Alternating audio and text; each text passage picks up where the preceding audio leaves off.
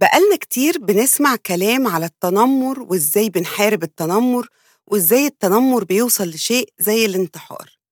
ويمكن الجيل اللي هم أمهات دلوقتي واللي أكبر لما بيعملوا reflection على اللي بيحصل وال examples اللي بيسمعوها بيقولوا ده إحنا ياما كان بيتعمل فينا وياما كنا برضو بنعمل في صحابنا طيب ليه دلوقتي ادينا له اسم وبقى من المحرمات؟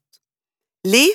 أنا ما عنديش غير تصور واحد بس إن ال mental health والصحة النفسية بتاعت الكرة الأرضية في خطر. كارثة الصحة النفسية أصبحت واضحة قوي خصوصا لما العالم بقى كله مفتوح على بعضه. فبدأنا نلاقي ناس بتتكلم and to open up وناس بت relate للي بيتقال وعارفين إن domino effect كله بدأ يفتح ويتكلم وبقى فيه normalization عن الكلام في الصحة النفسية. يعني النهاردة لما حد يقول إنه بيتعالج وبيسيك ثيرابي فحد تاني يفكر يعمل كده وهكذا وهكذا. بس لازم نعرف إن دي رفاهية اللي قبلنا ما كانتش عندهم. يعني اللي في عمر أهالينا مش بس كانوا بيخبوا لو كانوا بيتعالجوا لأ ده كان ما ينفعش أصلا يدخل عيادة أمراض نفسية لحسن يتقال عليهم مجانين والعيلة كلها تتوصم. فشكرا لكل واحد اتكلم وأوبن أب وشارك بتجربته لأن في النهاية إحنا واحد ومشاكلنا الدنيوية واحدة باختلاف السيناريوهات والتفاصيل. ويمكن واحد يتكلم يساعد آلاف بل ملايين وتكون خير في صحيفته لما يقابل رب العالمين. نرجع بقى للتنمر أو البولينج هو إيه بقى وشكله إيه التنمر ده؟ ال bullying ده بيحصل حوالينا كل يوم وبيختلف شكله أشكال كتير قوي زي ال political bullying ما بين الدول وما بين الجماعات السياسية جوه الدولة الواحدة ال cyber bullying اللي بنسمع عليه على آم، آه، وسائل التواصل الاجتماعي. ولو سألت أي طفل النهاردة إيه ال bullying هيقول إننا ما كناش طيبين أو عملنا السلوك unkind أو عنف أو حاجة فيها aggression. فبقينا طول النهار قاعدين ندي labels للأولاد إن هم متنمرين وده في حد ذاته خطر على الأطفال وهقول لكم ليه.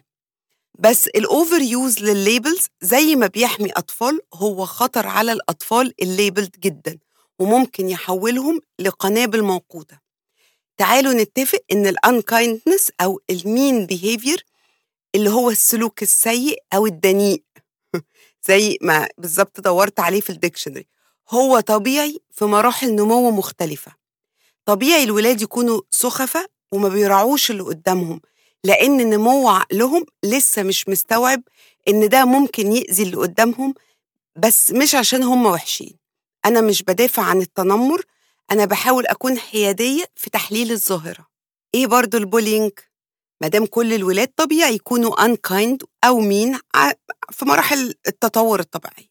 عشان نفرق ما بين التنمر والتطور والنمو الطبيعي للأطفال لازم يكون أول حاجة سلوك ممنهج ومنظم له system يعني الطفل عامل له system أو الشخص اللي بي bully.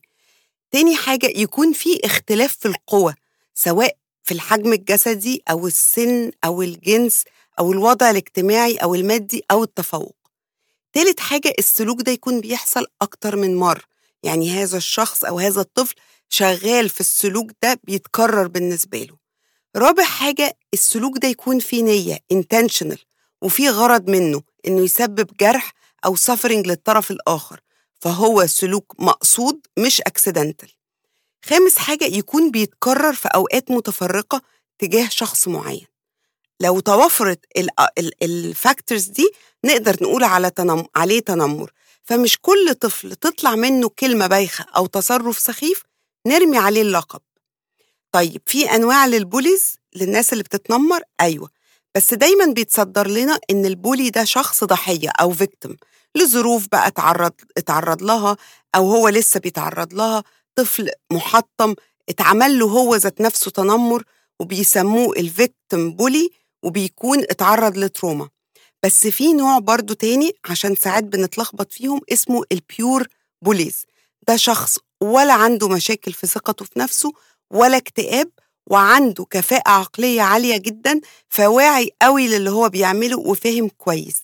وغالبا بيكون من high social standard يكون بيعمل bullying للي حواليه. المفروض يكون التعامل مع النوعين دول مختلف. وإزاي بن approach كل نوع على حدة؟ سلوك التنمر بقى بيختلف من نوع للتاني. في نوع اسمه ال physical bullying ده ممكن سواء بالضرب أو بشد الشعر خصوصا بين البنات الشو... الكبار شوية بتلاقي الصبيان يشدوا ال bra بتاعت البنات زمايلهم يكعبلوهم أي حاجة تحسس اللي معاه بعدم الأمان. في verbal bullying ده تسمية بأسماء سخيفة الضحك على حد حصل له موقف أي غلاسة بالكلام. في نوع اسمه relational bullying وده أكتريته بيبقى عند البنات اللي هي مجموعة تتكتل وتقول إحنا مش عايزين نصاحبك تاني انت مش صاحبتنا. غلاسة البنات يعني. وفي بقى أنواع بتغلس بالصور متركبة ودي كتير قوي من الأمهات حكولي على القصة دي. يبدأوا يركبوا مثلا لولد صورته على جسم بنت وي circulate على الواتساب لو عايزين يغلسوا عليه. وده بتبقى قاسية جدا. في نوع ال cyber bullying زي ما قلت عليه دي غلاسة بقى على ال social media comments بايخة spreading rumors إفشاء أسرار حاجة كده إيه على الملأ ومش فارق معاهم. وممكن بتحصل طبعا لل influencers وال celebrities في statistics في أمريكا بتقول على الولاد من grade 6 to 12 بتقول 70% من الولاد قالوا إن هم شافوا حد بيتعمل له bullying يعني حضروا واقعة bullying 30% قالوا اتعرضوا ل bullying بس دي نسبة قليلة جدا على الحقيقة. 90% من الأهل ما يعرفوش إن ولادهم اتعرضوا لل bullying فالأولاد بتخبي على أهاليهم إن هم اتعرضوا لل bullying. البنات نسب يعني نسب البنات كانت زي نسب الولاد بس نوع ال bullying بيختلف من الولاد للبنات. إيه الحل؟ الحل إن إحنا نربي أولاد يعرفوا يقفوا لنفسهم وللي حواليهم. اسمهم ال upstanders اللي بيقفوا في وش التنمر. ال educational psychologist ميشيل بوربا قالت أو وصفتهم بال empathetic elites النخبة المتعاطفة اللي عندهم empathy عالية وعندهم تعاطف عالي.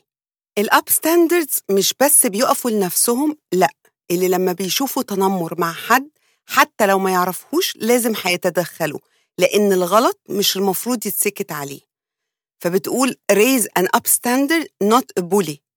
لازم نعرف إن كل الولاد ولادي ولادكم ممكن يكونوا وعندهم القدرة يكونوا bullies ويتنمروا. وكل طفل برضو عنده القدرة يكون upstander كله بيبدأ من البيت. البذرة اللي بتتزرع هي الاحترام المتبادل ال mutual respect احترام الأهل للأولاد واحترام الأولاد للأهل. المعادلة بقى اللي هي ما بين ال empathy وال kindness اللي هي العطف واللطف والحدود وال firmness وبعض من الحرية مع الملاحظة يعني لو اديتها لكم كده في equation mutual respect equal empathy and kindness plus firmness plus freedom under supervision هل الموضوع بالسهولة كده؟ طب إزاي نحقق المعادلة دي؟ هنشوف هل ال empathy وال kindness اللي هو العطف واللطف ممكن نتعلمهم؟ أيوة هم عاملين زي العضلات كده محتاجين نمرنها زي ما بنروح الجيم ونتمرن. محتاجين practice طيب إيه التحدي اللي واقف قدام إن الولاد تكون عطوفة وتحس باللي حواليها؟ بنحس برضو اليومين دول إن الولاد بقى فيهم قسوة ومفيش الشعور اللي كان قبل كده باللي حواليهم. مش كده؟ مش كلنا بنقول كده؟ طبعا السبب الرئيسي اللي بدأ يظهر في الأجيال دي هي الشاشات ال screens أيوة. الولاد من كتر ما التواصل بقى من خلال الشاشات ال face to face timing قل فالولاد ما بقاش عندهم الإحساس بمشاعر الآخرين. طبعا مش في المطلق يعني مش مفيش إحساس خالص. أنا قصدي إن فهم المشاعر والإحساس بيها قل جدا عند الأجيال الجديدة. ده إحنا مهاراتنا الاجتماعية اتأثرت اللي يعني الشاشات ظهرت في حياتنا بعد مرحلة الطفولة. التحدي التاني إننا لسه بنتعامل باختلاف بين الولاد والبنات when it comes to emotion حتى لو بنقول عكس كده. ما زلنا بنسمح للبنات بالكلام عن مشاعرهم أكتر من الولاد. عشان كده البنات بتعرف حتى تقرأ ال facial expressions بتاعة اللي حواليها أكتر من الولاد. ما زلنا بنقول للولد انشف كده بلاش الحركات دي الراجل ما بيعيطش انت مالك دمعتك على خدك على طول. فال feelings وال emotions إحنا بنعمل discussion مع البنات وبنسمح لهم يتكلموا عن مشاعرهم أكتر. ال challenge الثالث إن إحنا كأهل too too much على ال screens وإحنا كمان distracted no judgment هنا وما بستثنيش حد ولا نفسي. بس لو سألنا الولاد هنلاقي أكتر حاجة بتضايقهم إن إحنا بنكلمهم وإحنا ماسكين التليفون. automatically اللغة ما بيننا وما بينهم قلت. ولو مش ماسكين التليفون فصوت التلفزيون في ال background وعلى هذا الأساس النمو الاجتماعي والعاطفي متأثر. تعليم اللغة متأثر. فهم المشاعر للأولاد متأثر. لأننا حقيقي قللنا من تفاعلنا ال face to face مع الولاد. طب نعمل إيه؟ أول حاجة نقلل النصايح اللي طول النهار قاعدين بنديها للولاد. اللي عادة بتدخل من ناحية وتطلع من الناحيه التانية. وأنصح نفسي قبلكم. قبل النصايح تعالوا نبني علاقة واتصال مع الولاد لأننا لو عملنا كده النصايح هم هيتعلموها من أفعالنا بسرعة جدا. إزاي نبني ونقوي علاقتنا واتصالنا؟ لأن كل ما هيكون في اتصال معانا كل ما مش هيتنمروا على حد وهيكونوا upstanders للي حواليهم. تاني حاجة نستغل الفرص عشان نعلم الأولاد اللطف والرحمة. لو حد كبير مريض في العيلة لازم يتعلموا يودوهم ويسألوا عليهم ويزوروهم. يعني مش إحنا بس اللي بنروح آه لما نكون في زيارة لحد مريض في العيلة لأ ناخدهم معانا ولازم يعملوا لهم حاجة. يعني مثلا يقروا لهم كتاب أو جورنال للي مش قادرين يقروا. تبقى زيارة سعيدة مش مجرد أداء واجب. نتكلم على الظروف الاقتصادية بتاعت الناس اللي حوالينا إزاي نقدر نساعدهم نساعد الناس اللي في دايرتنا على قد ما نقدر. نتكلم على المشاعر بتاعت الناس ويا ترى في الظروف الاقتصادية دي ممكن تكون الناس إيه مخاوفهم إيه تطلعاتهم؟ هم بيتفرجوا علينا إحنا بنعمل إيه وبيمتصوا الطاقة دي. فلو بنعمل الحاجة بتضرر ولا برحمة ووسع هم هتوصل لهم. وأكيد في فرص قدامنا بتظهر كل يوم نخليهم يفكروا في مشاعر الناس مش بس مشاعرنا. لأن المشاعر الإنسانية واحدة في النهاية. باختلاف التفاصيل والسيناريوهات حتى مع أصحابهم لو في مشكلة أو خلاف خلوهم يحكوا القصة من وجهة نظرهم واسألوهم طب تفتكروا أصحابكم حاسين بإيه أو فكروا بإيه في الموقف ده؟ هي بت... ب... يعني نخليهم يحسوا باللي حواليهم مش بس هم لوحدهم والناس التانية مش مهمة. مجرد سؤالهم تفتكروا اللي قدامكم حاسس بإيه؟ ده شيء مهم جدا. تالت حاجة لازم نوصل للأولاد مبدأ ال belonging and significance إن هم جزء من العيلة they belong مش إن هم عبء علينا. ولازم يحسوا إن هم مهمين وليهم خاطر ومعمول حسابهم طبعا مع عدم كسر الحدود وفاليوز الأسرة. ده بيجي مش بالصدفة أو نقول لأ ما ده عادي. لأ لازم تصرفاتنا تعكس المبدأ ده.